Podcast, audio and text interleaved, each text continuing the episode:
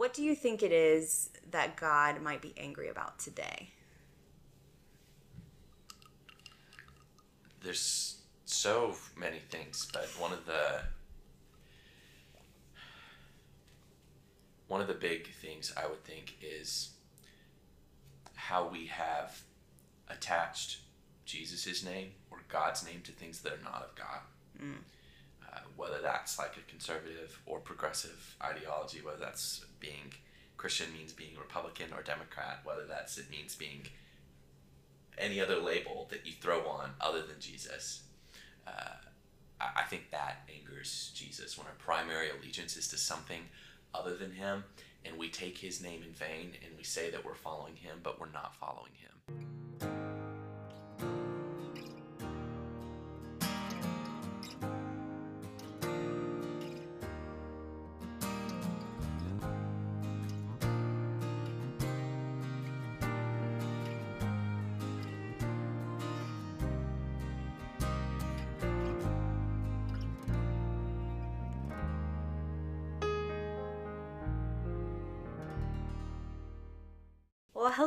Welcome to our second episode of the podcast. We are affectionately calling this one Angry Jesus, um, which is fun. Um, I'm very excited to get to lead um, lead out on this topic. But my name is Karly Butler. For those of you who might not be familiar with me, and I am the pastor of worship and mission at New City Church.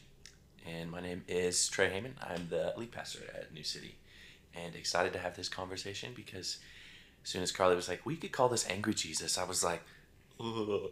but also, yeah, it's an emotion that makes me real uncomfortable. Yes, Jesus does get angry. So um, let's hop right in. Right? All right, so I thought we would start out with a few questions just in general about anger. Bring them on. Okay, so number one, how would you define anger? How would I define anger? I'm trying to remember what this book I read said, so that I'm not using my own definition. Uh, but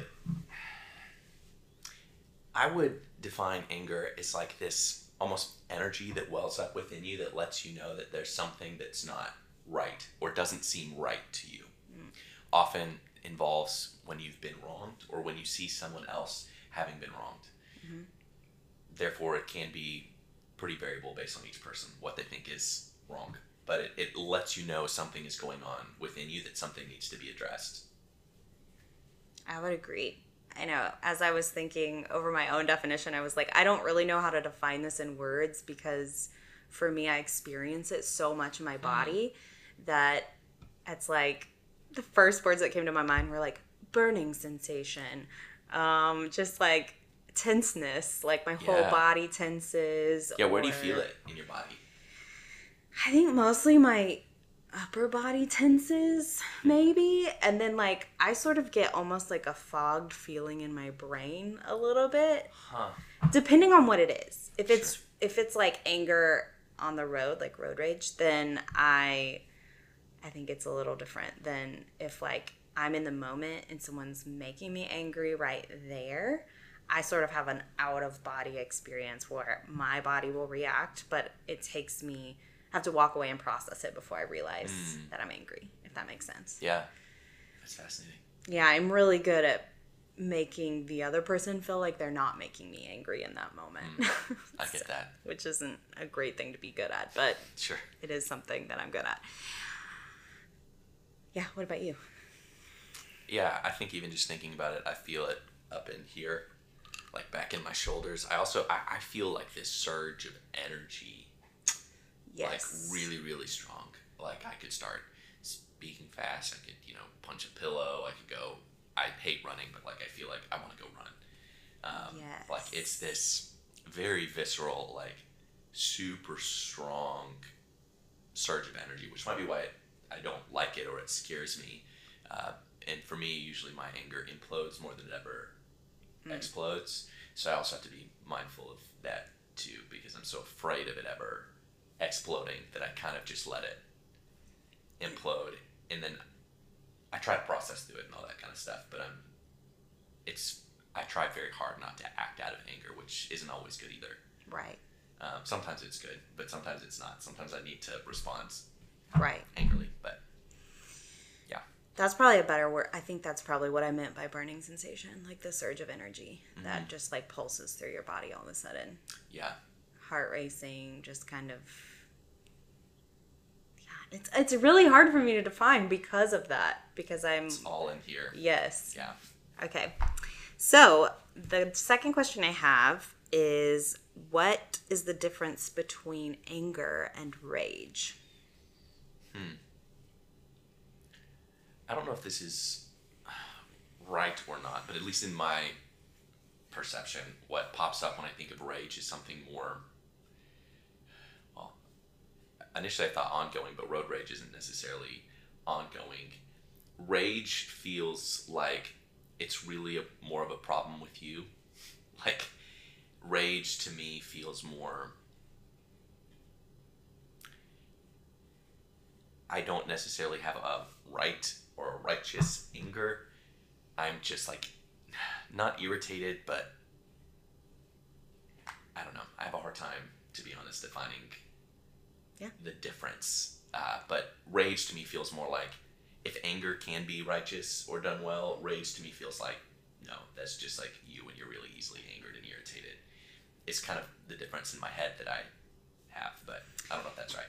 Yeah, I think I definitely think anger is more prone to being a healthy emotion and rage I'm not sure is ever healthy. I'm not Sure. going to say it's never healthy just because I feel uncomfortable using that absolute language, Sure, but yeah. um yeah, I think rage is probably what anger turns into when it goes unchecked. Hmm. So I'm thinking of, you know, if we don't process through our anger or honestly some driving fears, yeah. then Hmm. people who act out of rage would be considered, at the very least, unhealthy. Probably Hmm. also could tend to be an abuser or somebody Sure. who's, you know, Yeah. who's allowed that anger to go unchecked and and comes in a way that's like never a safe way to approach Mm. someone. So almost like if you have this threshold, right, of like here's this anger that I can to some extent like know what's going on, process through what it is. When you operate out of rage, I'm hearing what you're saying, and I think what I'm what I think too, is when you start operating out of rage, it's like you've crossed over this threshold mm-hmm. and you don't even know that the thing that you're raging about is not actually what is the problem mm-hmm. within you that you actually needs addressing. So road rage, for example, if you get like super irritated and angry on the road, and obviously we all get irritated, frustrated, whatever, but like if you're like super livid, there's something else that's going on underneath, and that's maybe what I'm hearing you saying is maybe that's when it starts crossing Yeah. into rage. Um, and it's you say you're angry at something that actually ultimately is not really what you're angry at. You're just very irritable. Mhm. Yeah, you're in this super heightened state Hmm. where it's like you're not coming down off that energy. You are just there Hmm. and and it's maybe a perpetual like driving force that's too much Yeah. and would be almost impossible for the person receiving that to actually hear you about anything or to Want know, to hang out after that. wa- yeah, even want to receive that information. Um, yeah, I think that's probably good. Let me preface and say that we are not experts, so these are just things that I I um, am referencing a lot of what maybe Chip Dodd would say in his book Voice of the Heart, not word for word, but that's kind of where my concept of these ideas would come from. Um, but also, that doesn't mean that they're exclusive or the only definition. So, Yeah, and especially when it's something so bodily yes, that can vary so much person to person. Right. I only know my experience with Sure. anger um, and receiving other people's anger, but I can't feel what they're feeling Sure. necessarily. So, okay, so how would you define righteous anger? I mean, honestly, the only way I can define righteous is like with God, mm-hmm. right? That God is right, He is holy. Whatever He does is right. I may disagree with some of the things that I see in scripture that he does or the way that he operates. But righteous anger would be anger that is really justified. So, for example, if you see someone being harmed or hurt or not treated in accordance with like the way that God says people are meant to be treated, and something burns within you, uh, there's a part of that that is righteous anger, I would say. Uh, the hard part for us as humans is, I think, with any sort of emotion and really just anything in life, it's not always so black and white of like what is righteous anger and what is not, or what is, you know, righteous whatever. Because, like, I may be angry with someone or something about what's going on, but also part of me, it's just in my own flesh, is pride of like, oh, how could you do that? I would never do that, or whatever the thing is. But all that to say, righteous anger, I would have a hard time defining apart from how God gets angry. Right. I think that statement you just used about how could you do that? The second part of it is your flesh, right? Yes, yes, yes. Because I would never. So when you're you're Yes. kind of measuring it off of your own Hmm, self versus that's good. what is God's standard and how does he care for human life? Hmm, Which obviously we're not perfect, so we will never perfectly be anger or perfectly have righteous anger. But I do think that righteous anger compels us towards compassion sure. or justice on on someone else's behalf. It can also be on our own behalf. Um, and I think that's what we'll look more into how Jesus Hmm, is angry in the passage that we're going to look at in Mark and how why it would be considered righteous anger. yeah, Um, it's good. So, like, about a standard, like this righteous standard that he has when it's not living in accordance, whatever is not in accordance with him in his righteousness, his right way of being, living, the world operating, that anger that wells up is, hmm, that's good. Yeah. I definitely think so. Um, okay, so this is just kind of a question in general about. Um, I don't know if right now is the best time to a- ask this, so maybe we'll ask it again later. But what do you think it is that God might be angry about today? there's so many things, but one of the one of the big things I would think is how we have attached Jesus' name or God's name to things that are not of God. Uh, whether that's like a conservative or progressive ideology, whether that's being Christian means being Republican or Democrat, whether that's it means being any other label that you throw on other than Jesus. Uh, I think that angers Jesus when our primary allegiance is to something other than Him, and we take His name in vain and we say that we're following Him, but we're not following Him. Uh, we're following some other ideology, other way of being. You know, we say it's about Jesus, but really it's about individualism. We say it's about Jesus, but it's really consumerism and about what I get. If it's about what I get, it's not about God, it's about me. And so I think that's one of the things that he's angry about. Um, with that, I mean, you throw in uh, racism, sexism, uh, the way that we take care of other people, the way that we've individualized the gospel. Uh, not that having individual meaning of it is bad, it's good, but that we have individualized it so much that we are afraid of what it means versus the social construct. Um, I think all of those things anger um, God.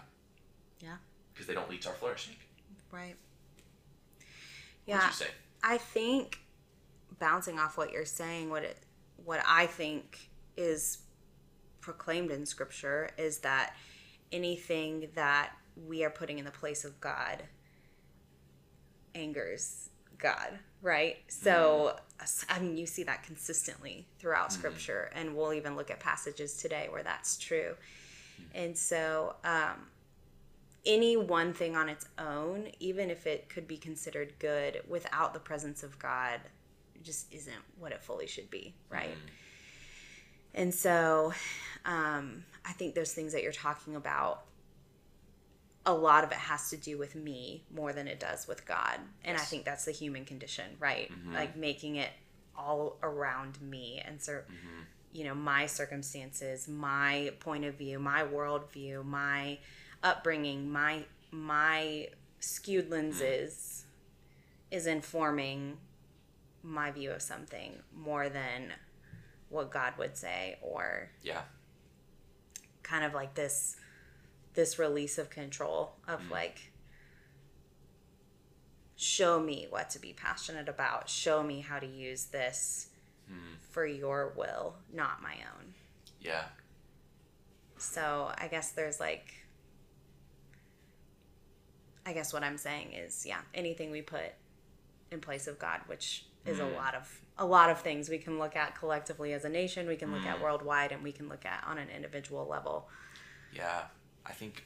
I mean, and, and I'll speak just maybe to the current, not just current cultural moment that we're in, but I think also when pastors, in particular, uh, but people in religious Christian sort of powerful positions misuse the name of God for their own selfish ambition, which, to be honest, is a temptation for everybody, and sometimes it happens without, often happens without you knowing.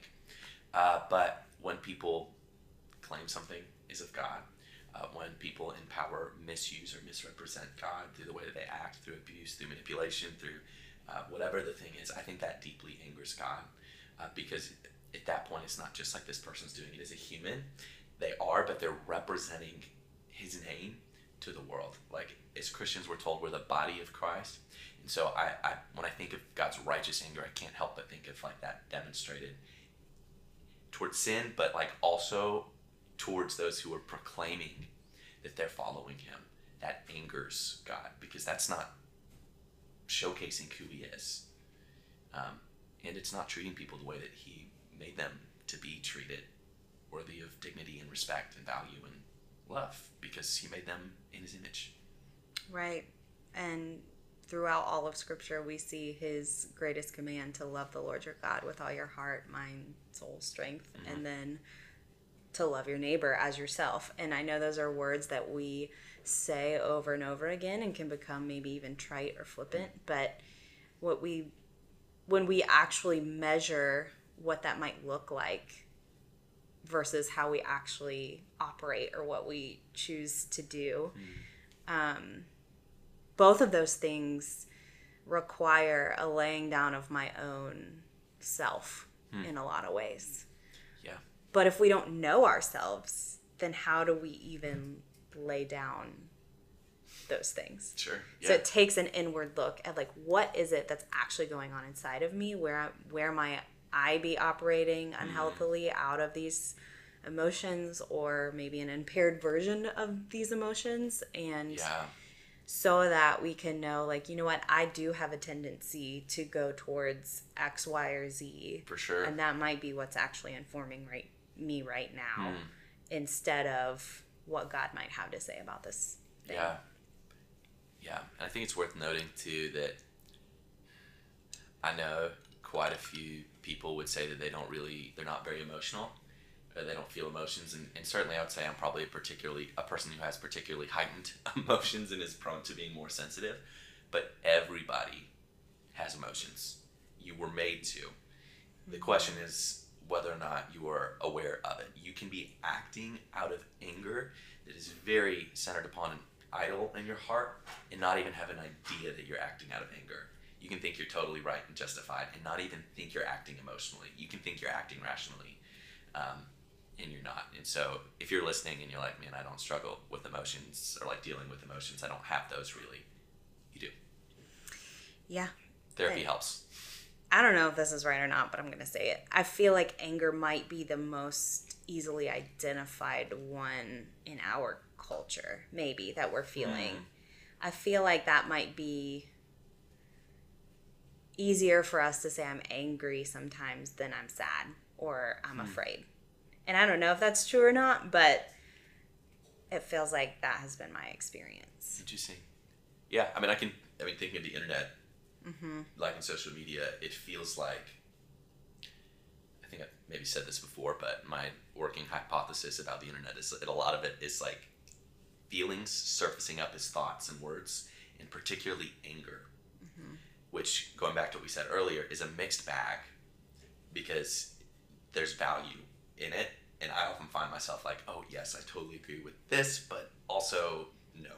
like, that's not all totally right. For me, I think because I'm more uncomfortable with anger, I'm more comfortable personally with like identifying sadness or grief, uh, at least as labeling it. Um, I mean, I guess I can't label my anger, but it's the one that makes me the most like uncomfortable. So, And tell me if this is wrong, but it I think you've done a lot of work also to identify those things. oh yeah, yeah, I've paid a lot of money.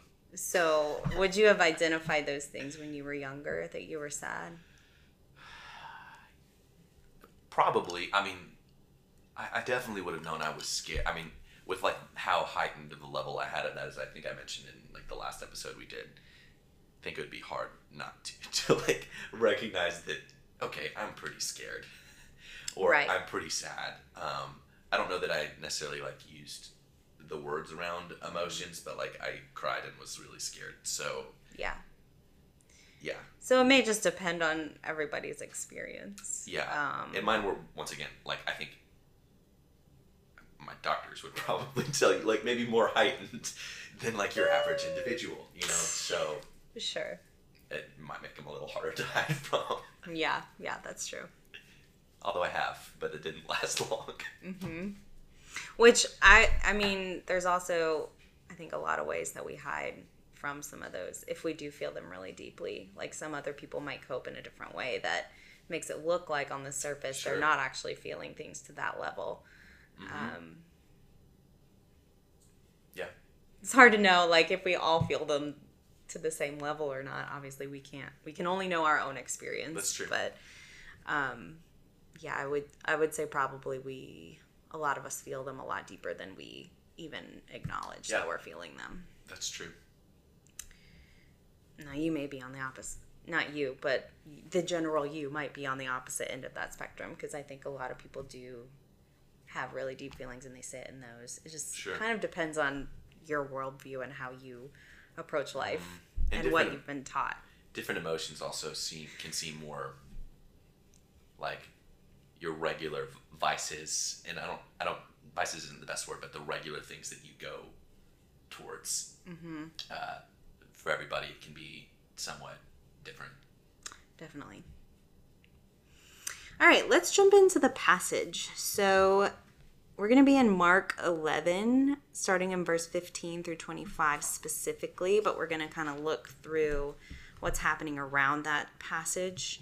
Um, this can also be cross referenced in Matthew 21, verses 12 through 17, because it's uh, the same story told from a different perspective. But they match pretty closely. There's just a few slight differences in how they choose to tell um, what's happening here. But we're going to look in Mark. So, do you want to read for us Sure. that passage? Yeah. Starting in verse 15. They came to Jerusalem, he went into the temple and began to throw out those buying and selling. He overturned the tables of the money changers and the chairs of those selling doves, and would not permit anyone to carry goods through the temple. He was teaching them, It is written, My house will be called a house of prayer for all nations, but you have made it into a den of thieves. The chief priests and the scribes heard it and started looking for a way to kill him, for they were afraid of him because the whole crowd was astonished by his teaching. Whenever evening came, they would go out of the city. Great. So that's 15 through 19, um, which is the primary passage we're going to be looking at. I think I misspoke and said through 25. But um, so he that we're talking about here is Jesus. Yes. So Angry Jesus. angry Jesus. So, um, kind of right before this, if you look at the top of 11, you'll notice that this is kind of what we celebrate as Palm Sunday, where Jesus is riding in on the young donkey or the colt, however you want to say that. And the people are praising and excited about him entering into what they think will be his kingship in the city of David. And so, um, right after that, we get this weird little snippet that's like uh, starting in verse 12. It says, On the following day, when they came from Bethany, he was hungry. And seeing in the distance a fig tree and leaf, he went to see if he could find anything on it. When he came to it, he found nothing but leaves, for it was not the season for figs. And he said to it, May no one ever eat fruit from you again. And his disciples heard it. So he curses this fig tree. And then the next thing we jump to is him entering the temple and kind of flipping over these tables. Yeah. So obviously, this isn't just about a fig tree, correct? Yeah, yeah. Jesus doesn't. If you like Fig Newton, Jesus isn't like, ugh, you Fig Newton person. I think we can end there. That's it. That's the message for today. Um, no. So this fig tree slash tree imagery and this garden imagery and kind of later on we're going to talk about a vine Sure. as well. What does all of that point to? Yeah, I mean, th- there's a huge depth uh, with all of these different references. And as we were reading again this time, one of the, my favorite things about Scripture is that every time you read it, it seems like, or a lot of times you read it, you could have read it a hundred times, something new pops out. And so the whole conversation, even around Jesus' triumphal entry, uh, he entered in a sort of sort of a kingly way, but in a very different sort of way, fulfilling some prophecies.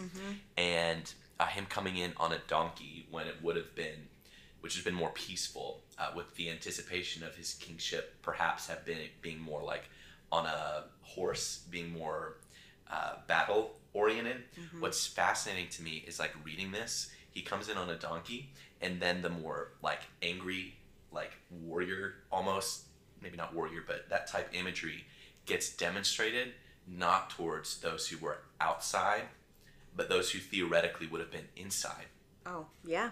And he's like flipping the tables on those who were proclaiming to be following Yahweh.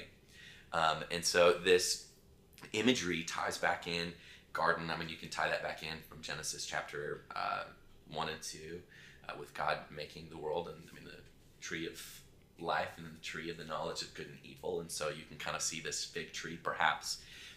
I wonder if it represents that tree of knowledge of good and evil um, and kind of carrying on through. And then we see tree garden imagery pop up uh, again with like after Noah um, on the ark when he plants a garden up on a mountain. Um, and then we see it pop up again throughout the Old Testament. Uh, vine imagery also points back to Israel, um, and so it's it's representing this like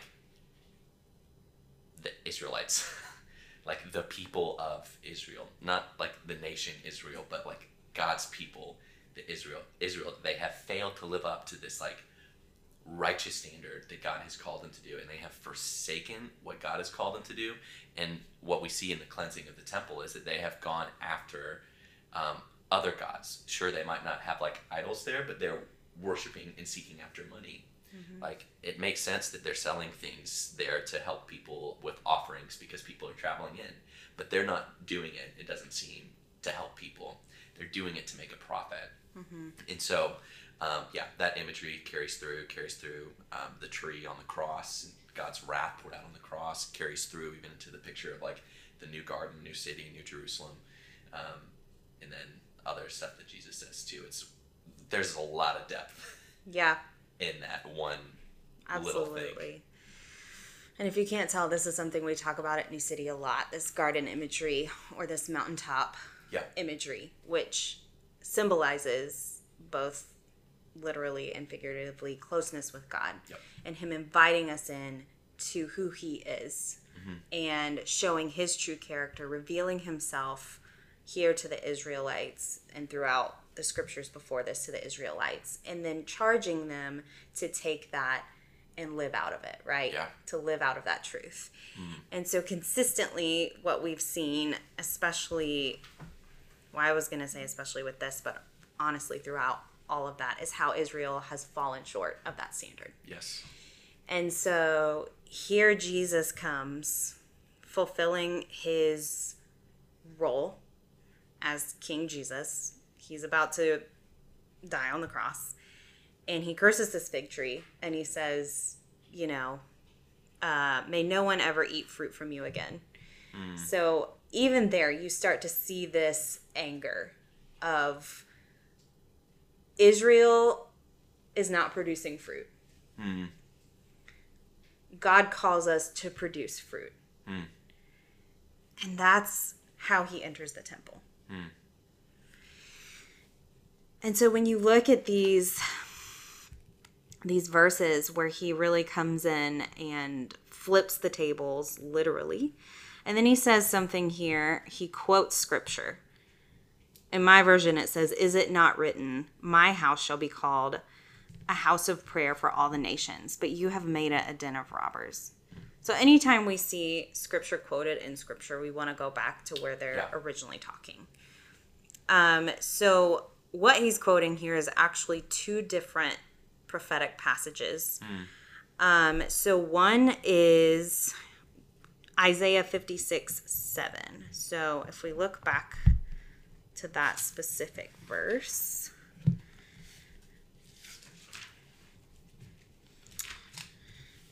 It says, These I will bring to my holy mountain. There's that mountain imagery again. And make them joyful in my house of prayer. Their burnt offerings and their sacrifices will be accepted on my altar. For my house, this is specifically what he's talking about. For my house shall be called a house of prayer for all peoples. So here, God's already presenting his story. Yeah. He's hmm. he's already prophesying what is what he will do hmm. through the nation of Israel, who failed ultimately in that mission. So then through Jesus, is to become the God of all peoples, the God of all nations, hmm. and for His temper- temple to be a house of prayer. So here, if we go back to the passage we were in in Mark, the temple rather than being a house of prayer, he calls it a den of thieves, which that specific reference is in Jeremiah verses uh, chapter 7, verse 11, which says, Has this house, which is called in my name, become a, de- become a den of robbers in your eyes? Behold, I myself have seen it, declares the Lord. So, this problem, what does this passage tell us? I mean, yeah, it says it says a lot. I think, I think re- recognizing even that Jesus is quoting from the Old Testament makes a really important distinction that I think is a danger of a lot for a lot of people that uh, would call themselves followers of Jesus or Christians, which is to some extent just totally neglect or toss out the Old Testament. But Jesus saw it as being authoritative enough to preach from and use. So the problem was not them doing the things that the Old Testament said to do. The problem was them not doing it. Mm-hmm. And so the cursing of the fig tree is not just like Jesus saying, all right, throw out everything that's in the Old Testament. We learn later, like he's, or elsewhere, that he is the fulfillment of the law in the prophets. And so uh, I think just recognizing even that he quotes this, like he's the fulfillment of what Israel was meant to do, what humankind was meant to do. And to some extent, like, I mean, humans could never, we could never be perfect. But here it's clear, like, they not only are not being perfect, but they're doing something that is profane and saying it's of God. And when I see Jesus getting angry, it's usually towards those religious people who have done that. And I think also what this shows, I don't know the exact number of years that these prophecies would have come before Jesus actually being in the flesh, Sure. um, but several hundred at the Sure. at the least. So what we can see here is that this is not new that God has charged No. Israel to keep His temple. No, I mean, Pure. and even in uh, Leviticus, I enjoy talking about Leviticus, but Leviticus, there's a passage in there where um, I think it's Aaron's sons uh, both disregard uh, God's instructions of how they're supposed to go about handling the, like, entering into the certain place within the temple and doing all the right things. And we see God's wrath showcased there. Um, I say the temple, it would have been the tabernacle at that point, but uh, we see that association really clear. And the temple imagery is really weird for us because for Christians, we, like in today's day and age, like we meet, our church meets at the community center right now. Uh, we met in office space before. uh, this holy space imagery is kind of weird for most of us because we don't have that. But for the ancient Israelites, the temple was considered to be a place where God's presence particularly dwelt. And later on, we see Jesus, uh, we see the scriptures telling us that uh, we are the temple, that our bodies are temples. Uh, but all that to say, like, it's not just about like a physical place in and of itself that Jesus is angry about. This is a place that is particularly supposed to embody the presence of God. Mm. And so it has a particular, like, this has to be holy, different, set apart, righteous, good. And when people are coming in and degrading that, they're not only sinning against themselves. I mean, you're always, I guess, when you sin, sinning against God, but like it is profaning the name of God. Um, and that, so Jesus has every right to be angry and flip over tables and call them out on what they're doing. Yeah. And I think, you know, if we go back to this Mark passage and you know you see the scribes and the and the um, leaders just sort of in what's the right word? Not in awe. They are shocked that jesus is coming in and doing this and they're they are angered. Yeah. Um yeah which isn't that so true of us right? Like someone gets angry at us and we get angry back mm-hmm. even if they're right. Yes and i think a lot of times what we forget is that I, even though Jesus at this point has been doing his ministry for a while and he's proclaimed who he is, he is he is saying I have the authority of God, therefore I can get angry at these things oh, yeah. in the temple. Yep. So that is like another layer to this. It's mm-hmm. not just some man is coming in here and saying like you guys are doing this wrong. This is not what. Scripture mm-hmm. proclaims. It's saying you're profaning my name as yep. well. Mm-hmm. Um, and so right after this, you see the the fig tree come up again, mm-hmm. um, and they say it says in verse 20 as they passed by in the morning they saw the fig tree withered away to its roots mm. and peter remembered and said to him rabbi look the fig tree that you cursed has withered and Jesus answered him, Have faith in God. Truly I say to you, whoever says this to the mountain, be taken up and thrown into the city or into the sea, and does not doubt in his heart, but believes what he says will come to pass, it will be done for him. Therefore, I tell you, whatever you ask in prayer, believe that you have received it, and it will be yours. And whenever you stand praying, forgive if you have anything against anyone, so that your Father also, who is in heaven, may forgive you your trespasses. Hmm. There's a lot in all that. There's a whole lot in all of that. I think, particularly that last statement where he is talking about forgiveness mm-hmm. is really important to our topic today. Yeah, it is. So, angry Jesus, we can assume, well, our model for anger is to make sure that we have worked through the unforgiveness in our hearts. Sure. And I think that that's how we approach God in prayer hmm. um, for movement of any kind, but also, you know, for those things we're passionate about. We, hmm. we're looking for justice on. Hmm. Um, I think that's a, an important piece of that righteous anger mm. we were talking about. I remember reading some from uh, Martin Luther King Jr. a while back, and I can't remember the exact quote, uh, but he was talking about that something to the extent of like the enemy of justice is not the perpetrator themselves, it's the injustice. Mm. And um, I don't know, I think that's helpful with this conversation too, even when it comes to like dealing with uh, forgiveness or dealing with um, anger, being able to like be angry at the thing that someone is doing while also recognizing like they are deeply loved by God. They're made in God's image, which is very, very hard to do and to separate from that person. um, and also realizing that when they are perpetuating some injustice or violence or whatever, they're yes or probably primarily doing it to someone else. They're also doing it to themselves, and someone else has probably done it to them. And so um, I don't totally know where I was going with that, but as you were talking, that came up into my mind. Um, that I think that's important and is helpful for me when I think about forgiveness and processing through anger. If I'm not careful, my anger can really, really uh, latch on to someone rather than on the thing.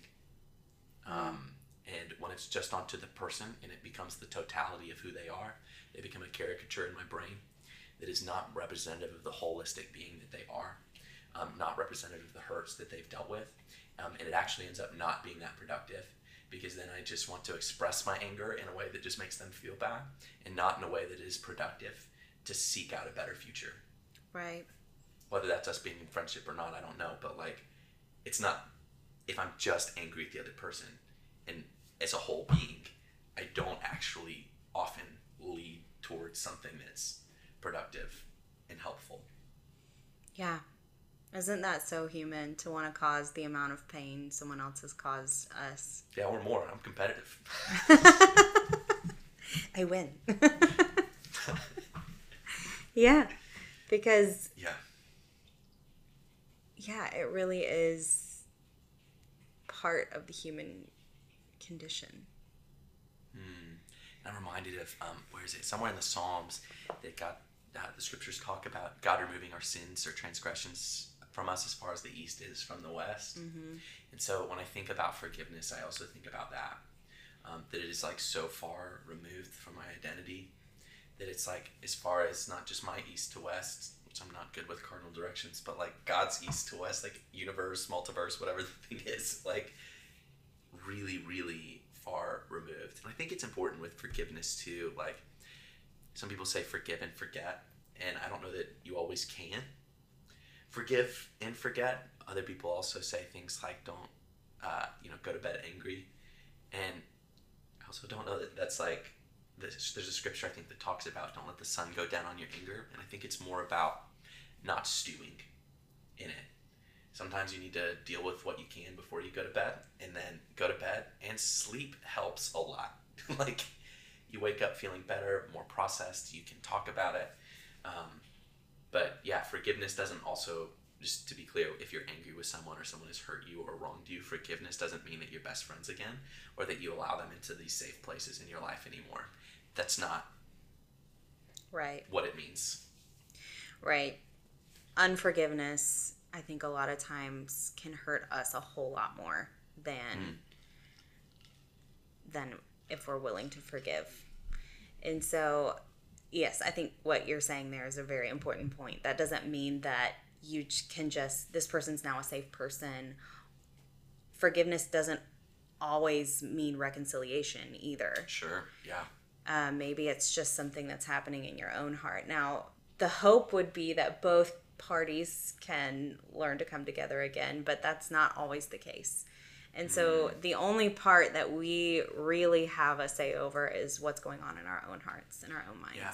I think about this disagreement with um was it Peter and Paul that got in a disagreement? Um and they ah, maybe it wasn't Peter and Paul. I can't remember. Two people that got in a disagreement in I think Acts. And then they went separate ways. Oh, it was Paul and Barnabas. Yes. Yeah. Um, and they went in separate ways sometimes that's just how it works. You deal with as much as you can, you forgive, but doesn't mean you have to be best friends. Mm-hmm. I think it would pertain to how you talk about them behind their back, that you're not slandering, but that doesn't mean that you're not honest about what happened to you either. Mm-hmm. Um, and so all that's like held in tension and where you have to like know your heart uh, because um, we see things like be angry but do not sin. We also see things like James uh, let everyone be quick to hear, slow to speak, slow to anger, for the anger of man does not produce the righteousness of God. Uh, so we see these kind of tensions that are held. Mm-hmm. So, like, if your person is really quick to get angry, you probably need to do some internal work. Um, but if you never get angry, you also probably need to do some internal work and see if you're holding to a standard of righteousness. And mm-hmm. so, it's yeah, it's it's difficult. And I think even forgiveness, we have to go back to like we are deserving of wrath and like death. We're dead in our sins apart from Christ, but He offers us forgiveness, and so if we've been forgiven, like we are meant to offer other people forgiveness mm-hmm. because if He's holy and I'm not, like surely people have wronged Him way more than they could ever wrong me. Yeah. And I think the longer we leave um, unforgiveness lingering in our hearts and kind of these this residual anger uh, that will build and it will come out in some way. Usually, if we're not dealing with it sideways or towards someone else who might not deserve the anger that we've sure. been har- harboring, right? It'll be there will be a breaking point at some. And so, thus, we would inflict harm on someone else by not dealing with the anger we may mm. have mm. from someone else's harm to us um, I think that's why it's just so important for all of us to be investigating our hearts and to be investigating yeah what we might have from all the years we've lived on the earth um, that we're still carrying with us. Mm. Yeah. Yeah, for sure. Yeah, anger can be a really good tool to indicate that there's something that needs to be paid attention to mm-hmm. within you. And I think what we see here is in the passage again is Jesus being spurred to a place of passion. Mm. And to see things right again. Yeah. Hmm. I think I think about this often. I was reading a book called God Has a Name by John Mark Comer, and he made a point when talking about like the wrath or anger of God that you don't want a God who doesn't get angry. We can disagree about what he gets angry about, and that's a fun conversation to have, I guess. but like realistically, you want a God who hates injustice, who works actively against it. I mean, a common complaint like, where's God when blank is happening in the world? the undergirding assumption is that we think God should and will, or at least should, step in and do something about it. In passages like this, where we see God's anger portrayed, remind me that He does and has and will do things out of this place of wanting to see things made right. Mm-hmm. And I think a lot of times, whatever passion He's placed in your own heart is part of him doing something about mm. the injustice that's there. And so if we're not aware of it or we, we're angry at other people, why aren't you as angry as me about this one thing? Because there are so many things to care about, right? There's so much brokenness. Yeah, so many things to get angry about. God might actually be placing that particular thing on your heart for a reason. Come on, that's good. Maybe that's the justice you are called to. Hmm. And that it's like the body of Christ, even that there will be different, in addition to different spiritual gifts, perhaps different passions, mm-hmm. right? Like some people who have this extra burden about you name the issue, and others who have one about a different one, and they are not mutually exclusive, but actually, if we come together, man, how much better would the world be mm-hmm. if we collectively, as the body of Christ, with this manifold passions, all aimed at knowing Jesus, making him known, seeing the world look like he wants it to look. If we came together, the world would be a whole lot better. Mm-hmm. Instead of just arguing about mine's more important than yours. Like, okay, yours is really important. So is mine. And so is theirs. How can we support each other? Right. And I, I almost wonder if that's a distraction technique of the enemy. If I'm so angry at you for not being angry about the same thing I'm angry about, then that's going to lead me towards inaction mm. and distractedness and energy placed in something that keeps me from fully being focused on the real passion or the real injustice. Which goes back to that, I mean, Martin Luther King quote I mentioned earlier, too. Like, if you just get so consumed with, like, being angry or fighting against this person who in your mind is the perpetuator of injustice, if that's someone who has an opposing view that you do or whatever, then actually we end up our anger that is meant to and can be used as like leverage and good energy to propel you towards action actually ends up towards action that leads you in the opposite direction. Hmm. Because we only have so much energy we can expend. What? yeah, for sure. Some of us have more energy than others. I, I'm not gonna lie, but um, it might also be season of life that you're in that you have more energy, and you know you're able to expend that energy in different ways. But I think a lot of us, all of us, to an extent, we waste that energy on other things. And that is why it is so important to know what's going on inside of us. And so I think that transitions us well. I wanted to ask a couple questions just to wrap up the section about the scripture we were looking at. Um, are God and Jesus' anger different from each other? Jesus is God, so no. uh, yeah, I, I think that's a common misconception. I think if I mean we're our church is reading through the Old Testament and New Testament, but mainly Old Testament right now. So I mean you do see a lot of God's like wrath, but there's also a whole lot of God's like compassion and grace and kindness. Mm-hmm. And with Jesus, there's a ton of compassion and grace and kindness, but there also is like anger and things that we just brush aside. So it's Jesus is God. Mm-hmm. So, yes. Right. And I think that's what we we see when Jesus is referencing back to True. Hebrew scriptures Yeah. um, is this is a consistent God is consistent. Hmm. His character is consistent. The things that anger him are consistent. Yeah. We know that throughout all of scripture. Hmm. So we can and we see it pointed forward in a lot of the prophetic scriptures as well. You know, hmm. what are the things that that God will one day come and fully reconcile? Yeah.